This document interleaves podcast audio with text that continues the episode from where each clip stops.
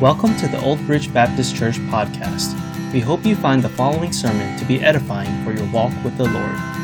If you have any questions or feedback, please feel free to reach out to us on our Facebook page. You can also visit our website at obb.church for more info. Now, here's the sermon.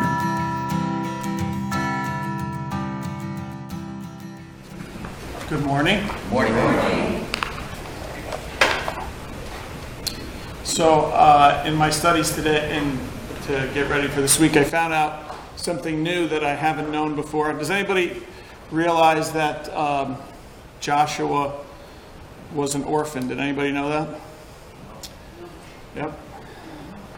You know why I know that? What does it say? It says that he was the son of none. Okay? There you go. There's your there's your pastoral joke for the uh, for the day. If you have your Bibles, please open with me to Joshua 1. Thank you for your, your reading of the, uh, of the two passages.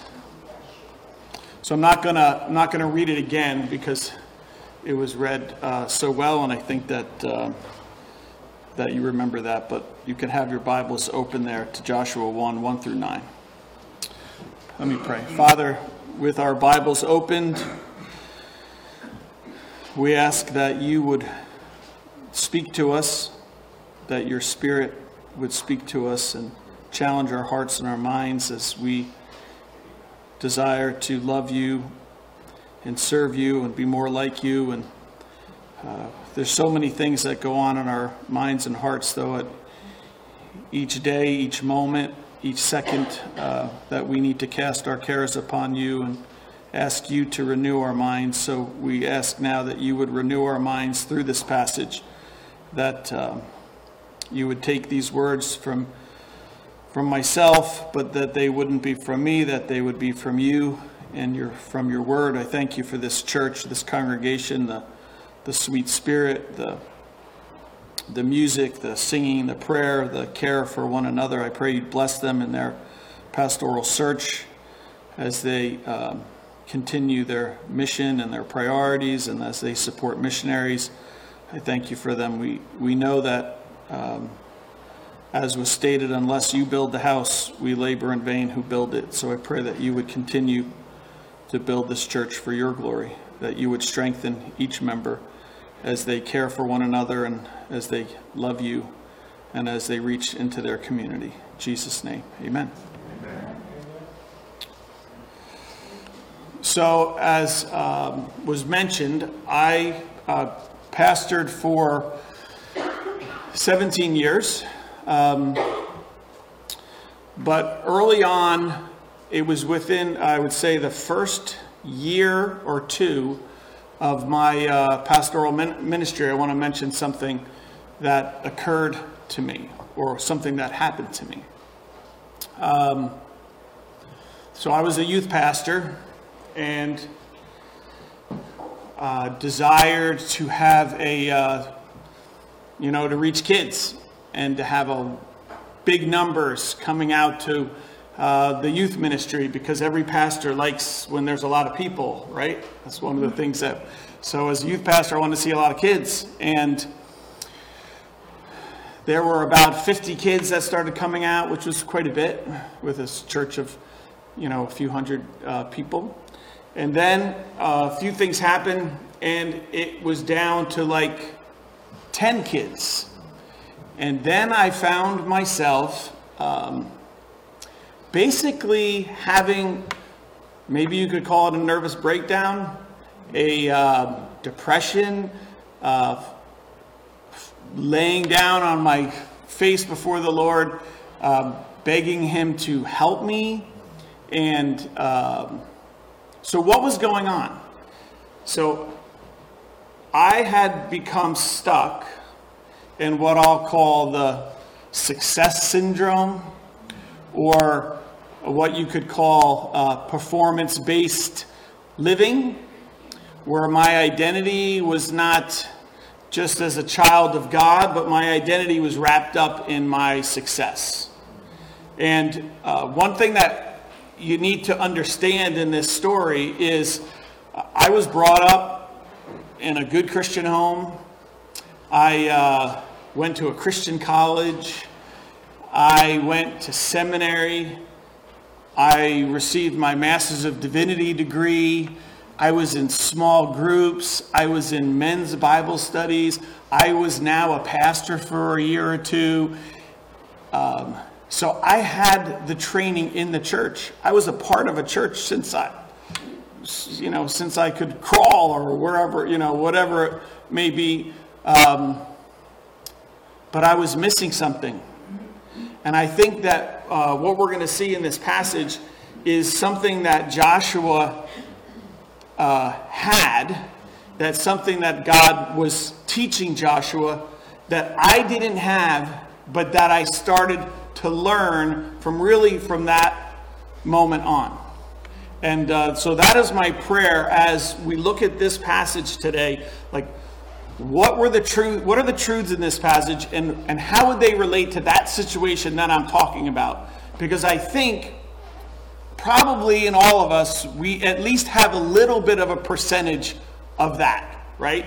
We like to look good. We like when people like us. We like when we're successful. We like when we're praised for performance. Um, I think we all have that. And maybe you could call it the fear of man, uh, that we're man pleasers, that we like to be praised. Uh, maybe we could blame it on the flesh that we still have, right? Because we have that part of, uh, of us still, even when we come to know the Lord. Um, so I want to look at some, uh, basically, what we're going to look at five words. So a little bit different message for me this morning, you. I'm just going to give you five different words that uh, that I'm going to look at. But just to set up the context of what is happening, you probably know. But uh, so God's people are in Egypt, right? They're in bondage, and then they uh, they are released, right? Moses leads them out. They cross the Red Sea. They do their uh, they get to the promised land.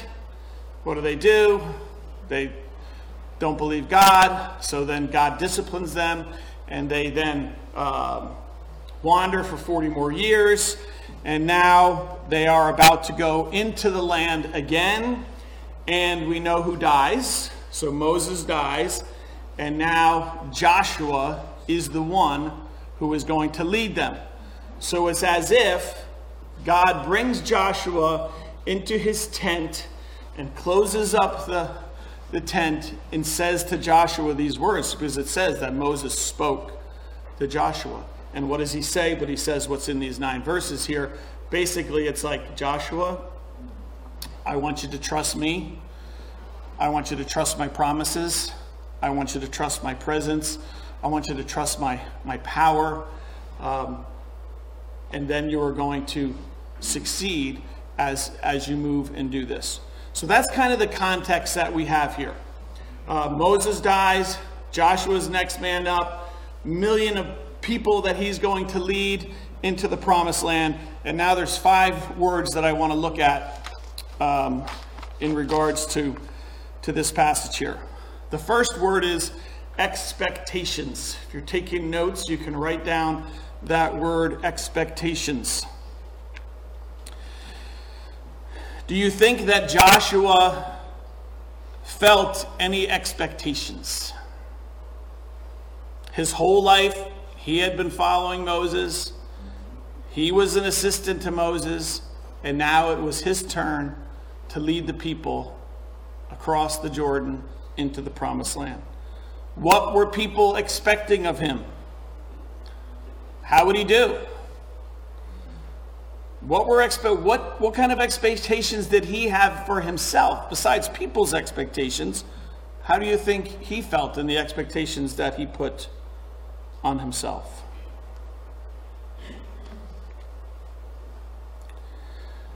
It would have been very easy for Joshua to f- fall into the performance trap. It would have been very easy for Joshua to fear man and not to fear God. It would have been very easy for Joshua to get into the, um, the success syndrome if I don't succeed here, then I am a failure. So, how did he operate? How did he operate in freedom? Because we need to see how he operated, because then we need to operate that way, right? And we will need to get out of that hole when there's so high expectations on us. How are we going to do? And are we going to fear man? And are we going to get caught into this trap? Or are we going to trust God with what we are to do? So I just put the first word there as expectations because I think we all need to we need to deal with that.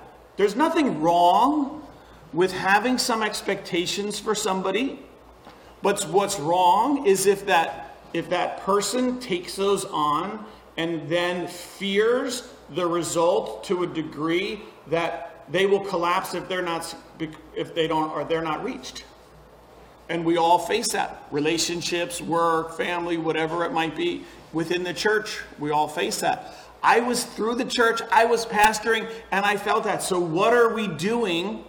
And we need to be very careful, as we're going to see in, these, in this passage here, that we undergird all of our work and all of our ministry with the foundation that we are loved by God, that we serve God, that it's His power working in us, that we do this to please the Lord and not man.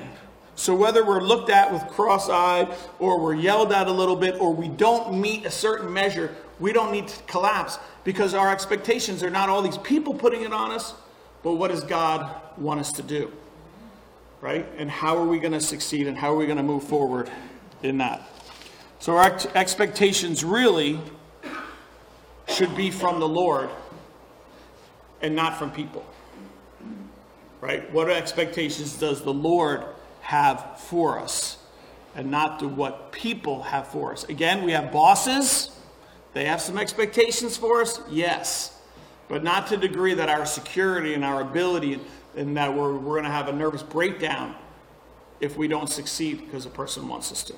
Okay, second word is promises promises. One of the ways that I believe that God encouraged Joshua and that God encourages us is that he lets us know his promises.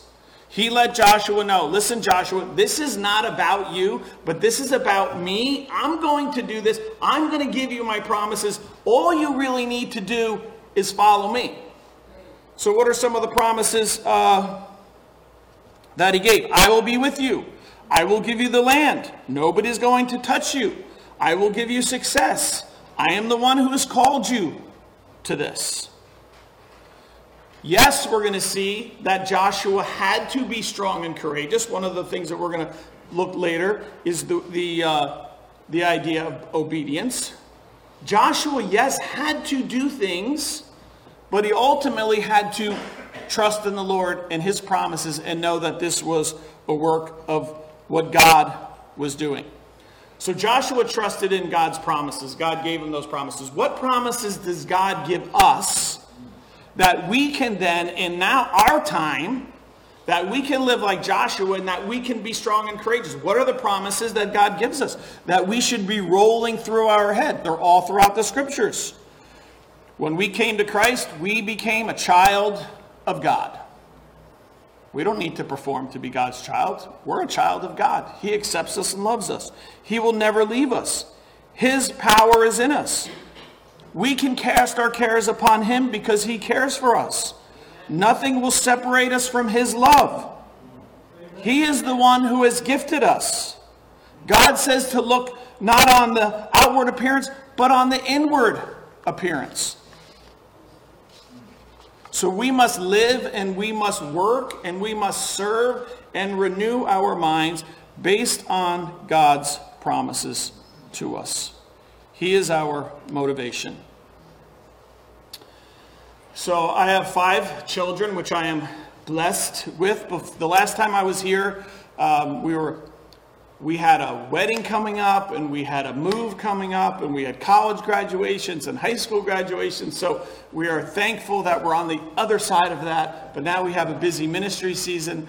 Um, but i have uh, five kids and i'm and i'm blessed uh, but there was there was a uh, I remember one of my daughters i was planting some stuff, and she was working in the garden with me, and we started just playing game. It was called the I Love Ketty game. Her name is Ketty, K E T T Y. The I Love Ketty game because uh, she's my daughter. I love Ketty because she was given to me and mommy. I love Ketty because, oh, she's so uh, cute with her brothers and sisters, right? I, and I just kept going as we worked. And I said, I said, this is called the I Love Ketty game, right? And we just keep going. Um, so then I stopped after a little while. I noticed that I kept getting her working, so I would keep doing the I Love Ketty game. And then as a little time went on and I stopped, she was like, Hey, Dad, can, can we play the I Love Ketty game again? Right? So, what's going on in that little child's brain is the same thing that goes on. I want to hear from the God of the universe about how much He loves me and all these things that are good about me. Right? Now, I'm obviously not the God of the universe, I'm her dad. But I'm looking down upon her and I'm motivating her with the truth because I absolutely adore her. And what does that adoring do? That is motivating her to, to be free and to serve and to love me. And so, how are we with that? We need to renew our minds with the promises that God gives us about how much he loves us. And then that motivates our service, not the opposite, which is really easy for us to do, is praising when there's the service and everything goes well. What we need to do is praise when things don't go well. God's amazing grace to love when their brokenness and their sin, right? That's what amazing, that's what grace is, right? Undeserved merit that we receive from the God of the universe. So Joshua knew this. He was able to take those high expectations which we all face, and he was able to undergird them in that this is all about God and God's promises, and that I am to follow him.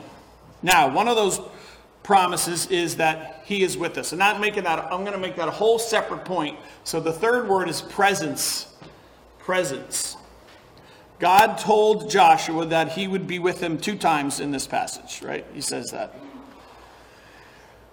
It's a theme that we see throughout the scriptures that he promises to be with us. Moses says, I'm not going unless you go with me. Abraham was promised that God would be with him. The disciples, as you read in that New Testament passage, were promised that God would be with him. 300 times in the scriptures, we see that God says, I will be with you. It's mentioned in the book of Genesis, I will be with you, and it's mentioned in the book of Revelation that I will be with you. Why? Because God knows that we don't like to be alone. So much of it, fear not, for I am with you. It's all over the place. God knows that we do not like to be doing things on our own.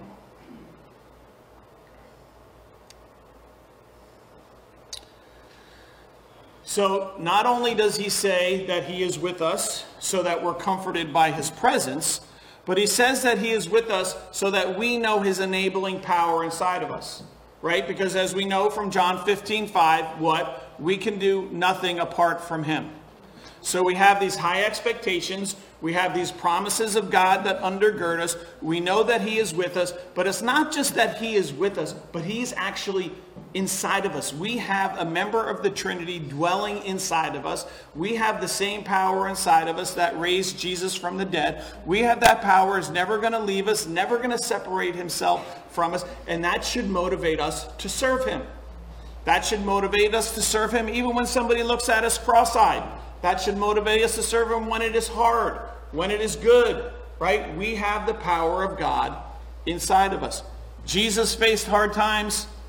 The people of God one of these songs that we just sang up here was an excellent song that sometimes it's going to be hard, but we know that God's power enables us to do it. So what are we to do? Going back to the child illustration, and we have all seen this, and we all know this when, when you have a child. What does the child want to do when it's like the first day of school, or it's the first day of camp, or they're going into a situation that they're scared of, what does the child say? Will you go with me? Right? They put their hand out. They want to hold right? They want to hold our hand, right? That's the same really with us, is that we, un- we need to understand that we are allowed to hold the hand of God in whatever situation we go into, right? May we never get too old and too strong and too independent that we are not holding the hand of God, because that's really what John chapter 15 is all about, all about is that we abide and that we stay connected and apart from him that we can do nothing. And we hold his hand because he is the one that bears the fruit out of us. Okay so we have the word expectations we have the uh, the word promises we have the word presence. The fourth the fourth word that i want to share is obedience okay a very common word that we uh, that we hear throughout the scriptures I don't want you to hear that um, understanding God's promises, understanding God's presence, understanding God's grace alleviates us from obeying. Right? Sometimes we have to hold these two in tension. Okay, so we say apart from Him, we can do nothing. It's all about Him, it's all about His grace. Absolutely, yes. But we have to do something with all of the commands throughout the scriptures that say, obey, be holy, cling to me. Listen, look what it says to Joshua. Okay, Joshua, you trust my promises, but this is what I want you to do. I want you to arise and go. Okay, so he has to do something. By himself? No. In faith. Joshua, don't be afraid. There's a command. Don't be discouraged. Be strong and courageous. Be strong and courageous. Be strong and courageous. Those are active words. Right? You don't just sit and trust the promises of God and sit down and do nothing, but you walk in faith in that you and you walk courageously. Be careful to obey, he says. Keep your word, keep the word, the word of God on your lips. Meditate on the word of God. Day and night meditate on the word of God. So you don't go to the left or to you, don't go to the right. So Joshua, you need to be diligent and you need to obey but you, under, you need to understand that this is undergirded with who I am. So that's why we have the old song, Trust and Obey, right? It's a combination of the two.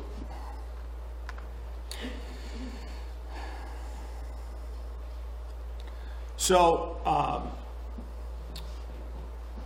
may we be in balance as a church, as a Christian community, may we be in balance when we say the words grace living, and then may we be in balance when we say holy living. Both of them are very important for us to pursue, but you, you need both, right? You should pursue holiness and understanding that it's under, undergirded by grace, that you're never going to be completely holy, that you need God's power to do it. But I want you to pursue that. And that is what Joshua was doing here. Joshua understood these are great expectations. Joshua understood that these that God is with me and that these promises are true. But he also understood that he needed to be strong and courageous and he needed to go for it. To use an athletic term, he needed to leave it all on the field. He needed to practice, he needed to be disciplined, he needed to go play, and he needed to leave it all on the field for God's glory. The fifth word that I want to look at here, we'll wrap it up with this word is success. Okay, so we have high expectations, we have God's promises, we have God's presence, we have obedience, and the last word here is success. Verse 8 says,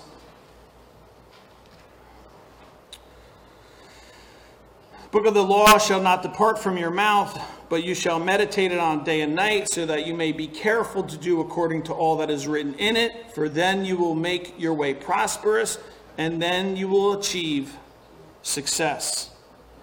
So, what is success? What is success in God's eyes? What is success versus what is success in the world's eyes? What do we consider success for ourselves in our service to the Lord? What was success for Joshua? This is what was success for Joshua. Joshua goes into the tent, and the Lord speaks to Joshua, and he says to Joshua, Moses is dead. You're going to lead the people. I'm going to tell you my promises are good. You trust me. I am going to be with you. I want you to stick to the word. I want you to renew your mind in the word. And I want you to walk with me. And then you're going to have success. So, how do we take that? What is success for us? Success for us is to know our identity. I did not know my identity and I was pastoring a church. What do you mean by that? I didn't know that I was a child of God who was loved and accepted and did not have to perform to be liked. I wanted to be liked. I wanted to perform so people thought I was good. I wanted to have numbers so that I could say I was a pastor with numbers in the, in the youth group. Right? That's not success. Success is, success could be that your numbers decrease. Success could be maybe you had 12 disciples and you lost one. Does that sound familiar? Was that successful or failure? That was success. Right? Churches, we're going to have things. We're going to have, we might not boom the numbers out. What is success? Success is trusting God with who you are in Christ trusting God that you're going to go out and you're going to be obedient, you're going to be strong and courageous, you're going to be diligent, you're going to serve, you're going to work, but not to perform for acceptance, but, but because you love God and that you love one another. That was the change that occurred for me when that all hit. Now, did it all happen at once? Am I completely cured of my man pleasing? No, because I still have my flesh, right? To the point of the reason that I did this message was because last week it hit again really hard.